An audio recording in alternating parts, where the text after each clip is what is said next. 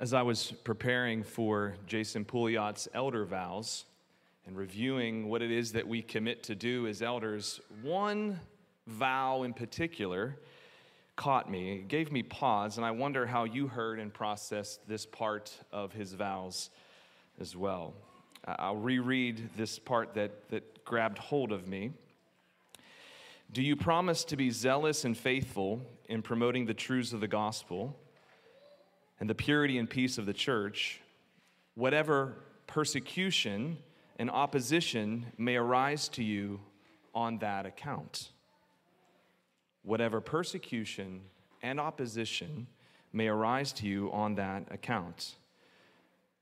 Part and parcel of serving as a shepherd of God's people is being willing to endure difficulty, hardship, pain, and in fact, persecution for that work.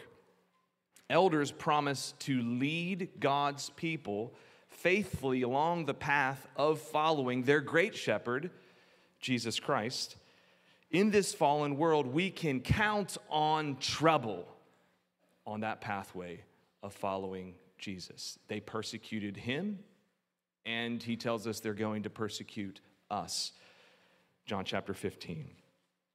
Elders promise to lead through it and to help God's precious sheep navigate through it as well. Friends, following Jesus, living as a Christian, whether you're an elder, a deacon, or simply a church member, or somebody who's just begun to follow Jesus in recent days, it will involve persecution. The scriptures manage our expectations of what the Christian life is about, and what we can expect is difficulty and heartache. It is what we sign up for. The Bible helps us manage our expectations over and over and over again. Repetition is a key teaching tool. Teachers do it, college professors do it, parents do it. Why does the Bible repeat over and over again? We're going to survey some of these passages the reality of persecution because we're being prepared for what lies ahead. Our passage this morning speaks very clearly about the difficulty that we can expect as Christians following Jesus in this fallen world. Let's open our Bibles to Matthew chapter 5. You can find Matthew 5 in the Bibles we provided on your seats on page 810. Page 810. And this morning we're continuing our sermon series in the Sermon on the Mount. We began it a few weeks ago. The Sermon on the Mount begins with the Beatitudes, which is a, a summary or a synopsis, the Cliff's Notes version of the entirety of the Sermon on the Mount, which covers Matthew chapter 5, 6, and 7. The Beatitudes are like the abstract or the summary that distills all that the Sermon on the Mount is about in a few short, pithy verses. And so we've broken the Beatitudes down into three digestible sermons or portions. This is our third and final week in the Beatitudes, and we will cover the eighth and final Beatitude. So I'm going to read verses 10 through 12 in Matthew uh, chapter 5. And if you're here today and you need a copy of the scripture, we mention this all the time, you're welcome to have a free copy of the Bible in the lobby, the bookshelf closest to the restrooms. There are hardback black Bibles. Please take one. If a friend needs one, please take one for them as well. Matthew 5, verses 10 through 12. Jesus says, Blessed are those who are persecuted for righteousness' sake, for theirs is the kingdom of heaven. Blessed are you when others revile you and persecute you and utter all kinds of evil against you falsely on my account. Rejoice and be glad, for your reward is great in heaven for so they persecuted the prophets who were before you. Now, some important observations about this final beatitude. It is the longest beatitude. It is the only beatitude with an expanded explanation. The first seven are just the short, pithy, proverbial statements that you read, like in the Proverbs. This one has an expansion or an interpretation by Jesus. It is the only beatitude with a command, and an odd one at that, given its content. Rejoice and be glad when you face persecution on my account. The only beatitude with a command. Disruptions in the pattern of Bible, Bible expositions and, and, and verses, when you see a disruption in a pattern, the author is trying to draw your attention. He's creating emphasis through a disruption in the pattern. This certainly is a disruption in the pattern, isn't it? The only command there, and it's expanded at the end. Matthew is being very deliberate and very clear about one particular quality of the kingdom one particular pathway of the king that you will be led down at certain points in your life, and that is persecution. We mentioned the, the Sermon on the Mount is all about the ways of the king, the ways of the Jesus, the ways of Jesus, the, the qualities of his kingdom. And what you can expect at some point in your life is to go down a dark path of difficulty and suffering. He's expanding on this. It is, it is a very important pathway in the king that some people depart when the heat is turned up and when persecution arises. It's a very important part of the pathway of following Jesus. One more observation this is a bookend beatitude. The Beatitudes begin and end in the same way. Notice the reward or the result of the first beatitude. Blessed are the poor in spirit, for theirs is the kingdom of heaven. Number one. Go to number eight. Blessed are those who, per, who are persecuted for righteousness' sake, for theirs is the kingdom of heaven. The Beatitudes are bookended by this great reward that is held up, for theirs is the kingdom of heaven. So it's a bookend beatitude. We mentioned beatitude number one is a gateway beatitude. Blessed are the poor in spirit, for theirs is the kingdom of heaven. It's the gateway, it's the entry point into the kingdom of heaven. Because only when you acknowledge and come to grips with your own poverty of spirit, you're spiritually bankrupt, you have no resources on your own to come into a saving relationship with Jesus and to deal with your sin. It's only by acknowledging that Jesus has it all and you need to be rescued by Him, supplied by Him, that you actually enter the kingdom, admitting your need not boasting in your abilities, admitting your need. I'm spiritually poor and I need Jesus to come and fill me. It's what gets you into the kingdom. And then this final beatitude is, is a way to shut the back door. So the first beatitude gets you in, and the final beatitude keeps you in. Because when the heat is turned up in your life, people are tempted to depart. So, this beatitude manages to shut the back door to keep you in there. It's managing your expectations, knowing what you're signing up for. There's heat coming when you follow Jesus. Don't let anybody tell you some false Christian message that if you follow Christ, your life is going to be peachy and it's always going to be easy. It is not. And far too many people fall away because they've bought into a false gospel. It's the parable of the sower. The seeds that fall upon the shallow soil when the sun comes out, the heat's turned up. What happens to those seeds in the shallow soil? They're scorched. The true gospel is that if you follow Jesus, it will cost you. It will cost you everything. But rejoice and be glad because you grow closer with Jesus and your reward is great in heaven. It's a bookend beatitude. The first gets you in the kingdom, the second one keeps you there. Following Jesus is hard in this life, but take heart, there is great blessing in it. We're going to unpack that blessing. I want to structure our time this morning in this final beatitude by offering three words of instruction. Three words of instruction for this final beatitude. First, expect persecution as a Christian. Expect persecution as a Christian. My wife, in preparation for our first child, read the very popular, very well known What to Expect When You're Expecting. It has served countless, countless moms over the years because it just helps to manage their expectations, kind of outlines what they're about to endure. There is going to be great pain, it's going to be hard, oh, but there's great blessing in it as well. And friends, the Bible does likewise for us as Christians. What to expect as a Christian. That's what the Bible does. And one thing that we see over and over again is the reality of persecution. It is going to be hard being a Christian, there's going to be pain in following Jesus, but take heart. It will cause great joy in your life as well. Expect persecution as a Christian. We see here in the final beatitude, we see this reality that persecution comes, the heat is turned up. We see it here in Matthew 5. Let me just give you a sampling, and I encourage you just to write these references down, to memorize these right now. Just, just write them down and reflect on them later this week. A sampling of the forecast of persecution in the Christian life. John chapter 15, verses 18 through 20. John 15, 18 through 20. If this world hates you, know that it hated me before it hated you. If you were of the world, the world would love you as its own. But because you are not of the world, but I chose you out of the world, therefore the world hates you. You're going to look different to the world, and you will face opposition as a result. Remember the word that I said to you A servant is not greater than his master. If they persecuted me, they will also persecute you. Another one, John chapter 16, verse 33. In this world you will have tribulation, but take heart, Jesus says, I have overcome the world. John 16, verse 33. Luke then helps manage our expectations for what the Christian life is all about.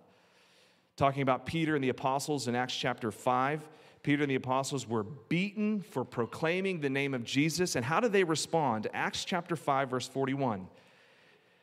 Then Peter and the apostles left the presence of the council, who just flogged them, and they rejoiced that they were counted worthy to suffer dishonor for the name of Christ. They rejoiced in their persecution because they were counted worthy to suffer for Christ's sake. Paul now 2 Timothy chapter 3 verse 12. 2 Timothy 3 verse 12. Paul says, "Indeed, all who desire to live a godly life in Christ Jesus will be persecuted." Paul again, Philippians chapter 1 verse 29. Philippians 1 29. For it has been granted to you that for the sake of Christ you should not only believe in him but also suffer for his sake. Notice what he says. It has been granted to you, that word is given as a gift to you, that you should not only believe in him, but also suffer for his sake. Rejoice and be glad. It's a gift to you when you face persecution on account of following Jesus. And finally, 1 Peter chapter 4, verses 12 through 16. 1 Peter 4, 12 through 16. Beloved, do not be surprised at the fiery trial when it comes upon you to test you as though something strange were happening to you. But rejoice insofar as you share Christ's suffering, that you may also rejoice and be glad when his glory is revealed. If you are insulted for the name of Christ, you are blessed because the Spirit of glory rests upon you. From Jesus to Luke to Paul to Peter, the Bible speaks of the reality of persecution for Christians. But what does this look like? Persecution comes in different shapes and sizes depending on your context and your cultural moment, your place in history. What is persecution? Simply put, what Jesus has in view here is being mistreated for your faith in Christ. Being mistreated for your following of Christ. Just simply put, his way is the way of righteousness. So when it says righteousness' sake, it is for following His way, living your life in conformity to His righteous way, what is good and right and upright. That's what righteousness is. So you're being persecuted, the heat is turned up in your life because you're following the good way, the right way, the righteous way of Jesus.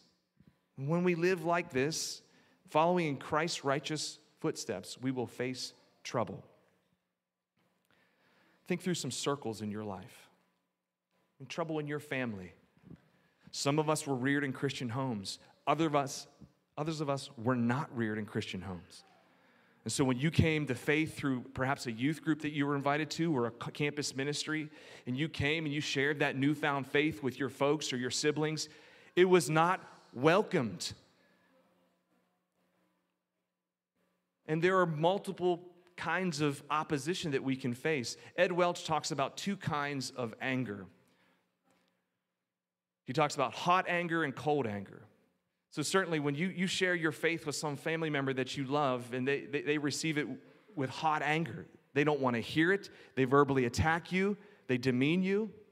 There's also a cold anger. They withdraw from you, give you the cold shoulder. There's distance now in your relationship with your loved one as a result of your newfound faith in Christ. It's opposition, mistreatment for your faith in Christ at work. As you engage faithfully, uphold integrity and honesty, and as you have the opportunity to share the gospel with people that you, that you build relationships in a workplace, you can face opposition. You can be overlooked in promotions. You can be ostracized. You can be gossiped about.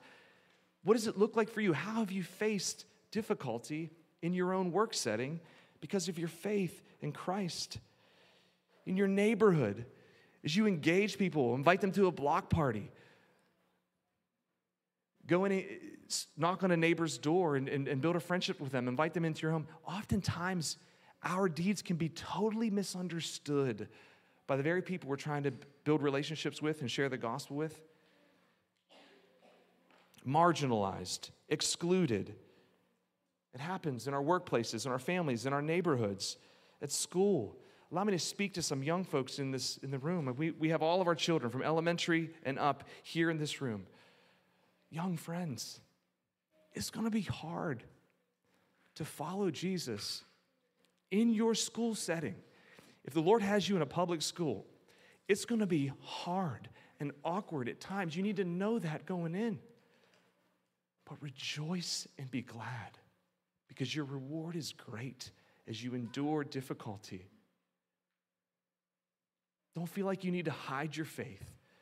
Don't feel like you need to of be two people, one at church, one in your home, and then a different person at school because you, you fear what somebody's going to say about your faith in Christ. It's hard to be a Christian as a student when the vast majority of other students don't follow Jesus, to be made fun of, to sit alone at a lunch table, perhaps. These are hard things, my young friends. But Jesus says, You can expect them, and I am with you as you go through this. I would also say that as you try to engage other students with the gospel, it will be difficult, but one day, by God's grace, you're going to be thanked.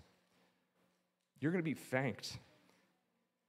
One of those seeds that you sow, by the power of God, germinates and sprouts up and produces fruit.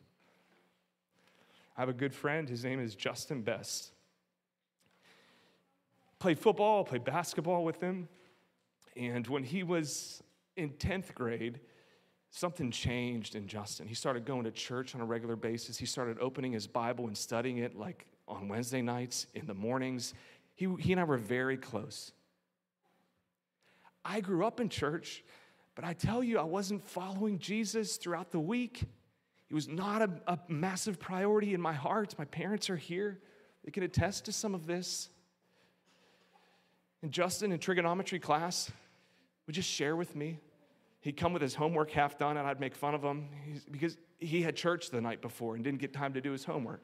Now, you need to do, manage your time better than that, and I'm not saying, but there are times when your commitments, you're going to be constrained. And he, he, he come, yeah, I was, I was at church, and I, and I, I made fun of him because he came in with his trigonometry half done.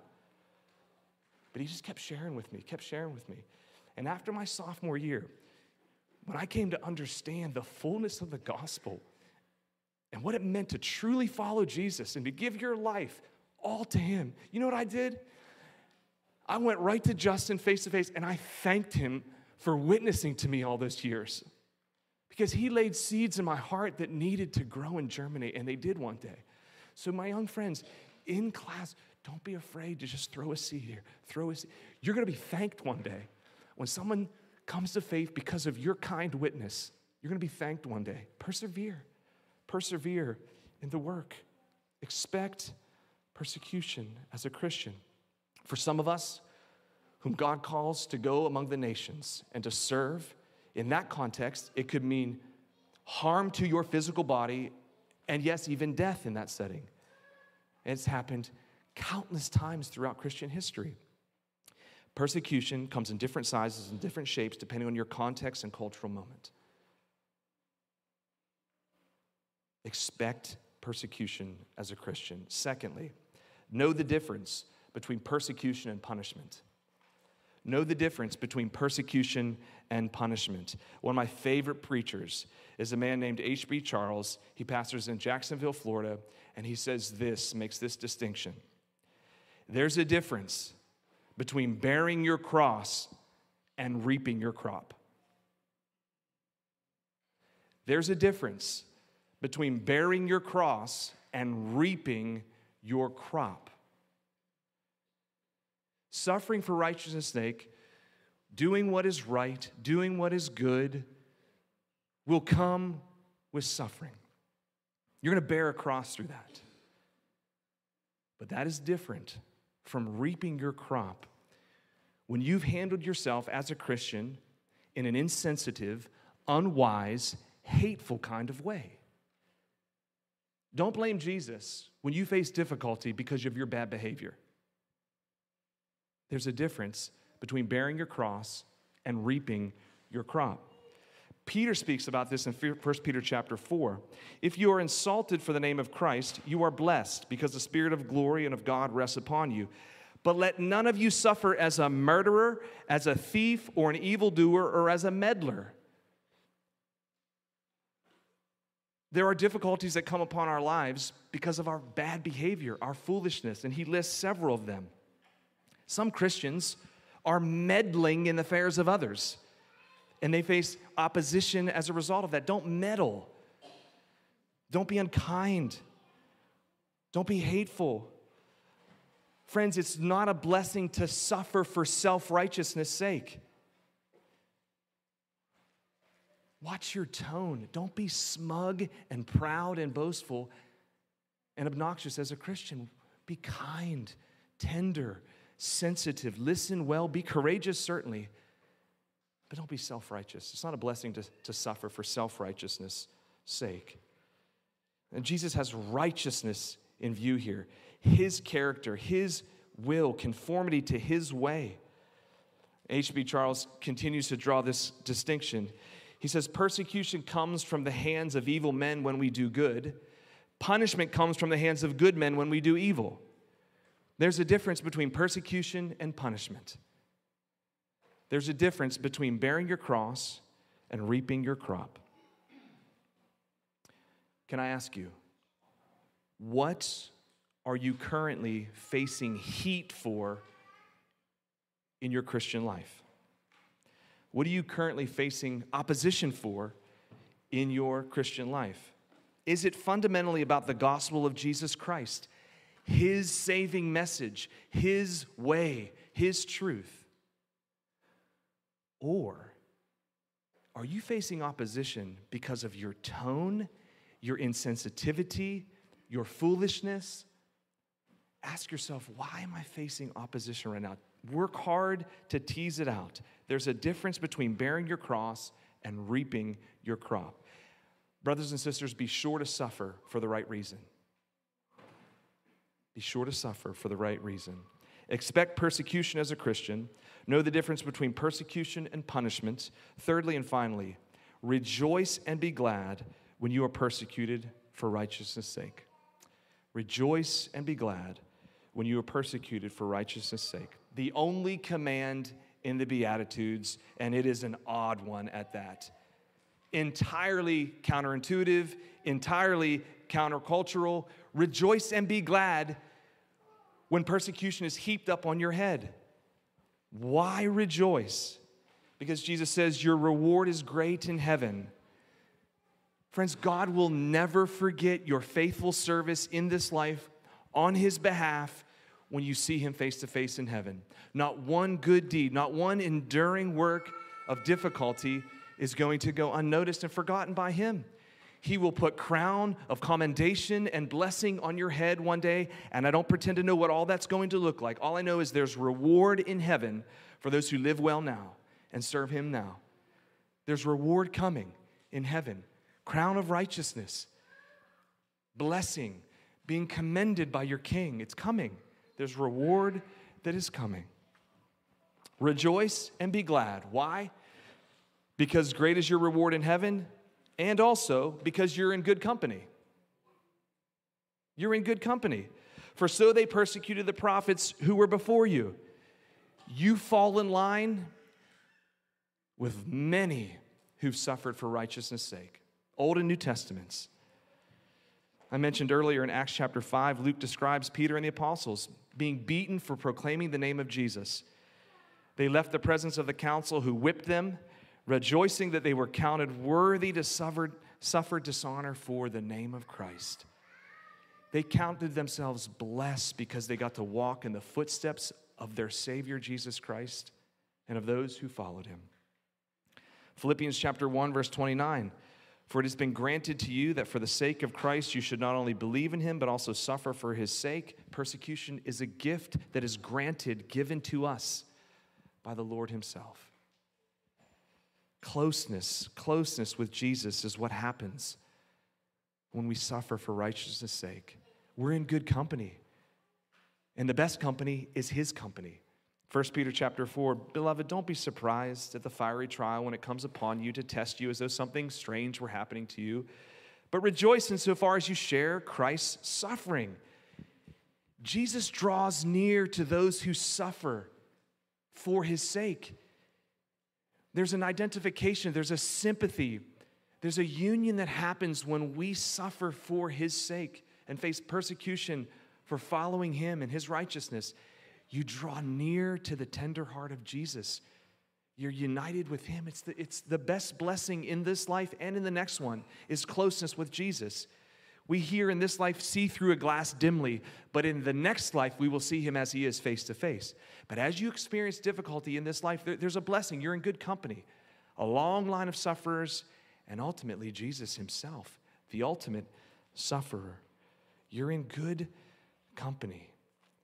Three instructions for the final beatitude expect persecution as a Christian, know the difference between persecution and punishment and then finally, rejoice and be glad when you are persecuted for righteousness' sake. My heart has been encouraged oftentimes by reading church history. It's amazing when you dig into long forgotten things in history how encouraged your heart can be as a Christian because there's nothing new under the sun. And we read about our brothers and sisters of the past and the experiences that they had. We're encouraged in our own moment in this life following Jesus. I want to share with you just a, a brief story of, of a man, a pastor named Polycarp. He died in 155 AD. He came under fire, literally, burned at the stake for his faith in Jesus Christ. He served uh, as the bishop of Smyrna, which is in modern day Turkey, a city called Izmir. He was a, a bishop of Smyrna.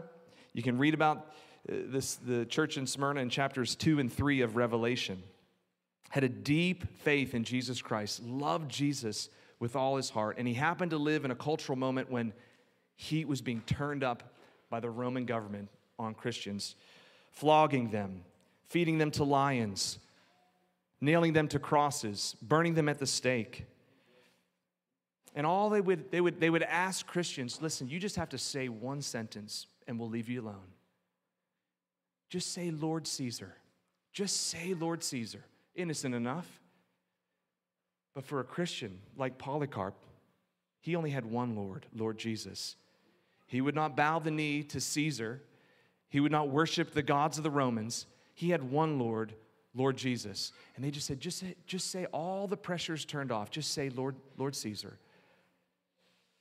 And his response was this As an 85 year old man, he says, My Lord has been with me for all these years.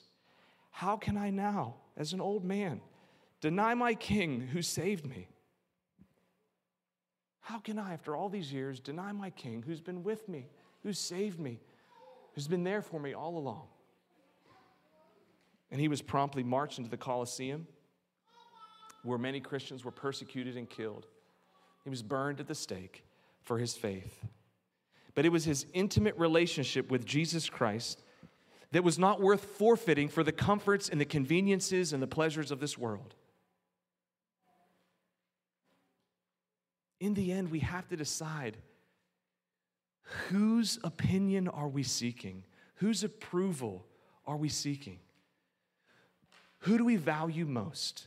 And in that moment, Polycarp valued the Lord Jesus Christ, his opinion, most, and was unwilling to forfeit his faith and say, Lord Caesar. Jesus Christ is better. He's better than the comforts and the pleasures and the conveniences of this world. And it is your tender relationship with Him that guards you in the hour of temptation when you're faced with forfeiting your own faith. Let Jesus Christ love you and capture your heart and stir you to love Him back. Is that is what is our guard. It's that intimate relationship with Him, walking with Him, trusting in Him that serves as a guard in the hour of persecution. As we consider the, the weighty reality of persecution in the Christian life, we have to see our persecution in view of Jesus Christ's because he was persecuted for us. He endured the worst of persecution so that we could be forgiven of our sins. And this morning, we have an opportunity to, to remember that and to celebrate that in a particular way as we partake in the Lord's Supper. We reflect on, we, we, we remember the breaking of his body, the shedding of his blood, the persecution that he endured in our place for our salvation, so that we could be forgiven of our sin. And so, if you are a Christian, if you've come to trust in Christ as Lord and Savior, we want you to partake with us. In a moment, you'll have a chance. If you've not gotten your communion cups, you can get those in the lobby. But if you are a believer, we want you to, to partake with us. If you've not yet come to the point of trusting in Christ, we ask that you just abstain and you engage in some dialogue with, with a person who maybe brought you here or with one of the elders here, one of the members, is what, what the Christian faith looks like, what the gospel is, that you would come to trust in Him and celebrate the Lord's Supper at our next opportunity. I'm going to pray for us, and then we're going to engage in celebrating the Lord's Supper. Let's pray. Father, thank you for your grace. Thank you for the chance to open and to explore your word. Father, we pray that you would sustain us in the midst of the heat that we endure in this life, in our workplaces, in our families, in our neighborhoods, because we follow you. God, give us courage and strength to walk with you in faith and in obedience. Bind us close to you. Father, when we're de- tempted to, to compromise and to, to depart, we pray that you would keep us close to your heart. God, help us to very carefully think about our own lives, our behaviors, the, the things that perhaps we do, our own sin that results in, in pushback and opposition. God, help us to repent of those, na- those ways and not chalk them up as we're being persecuted for righteousness' sake. Help us to think carefully and take inventory of our lives and of our hearts.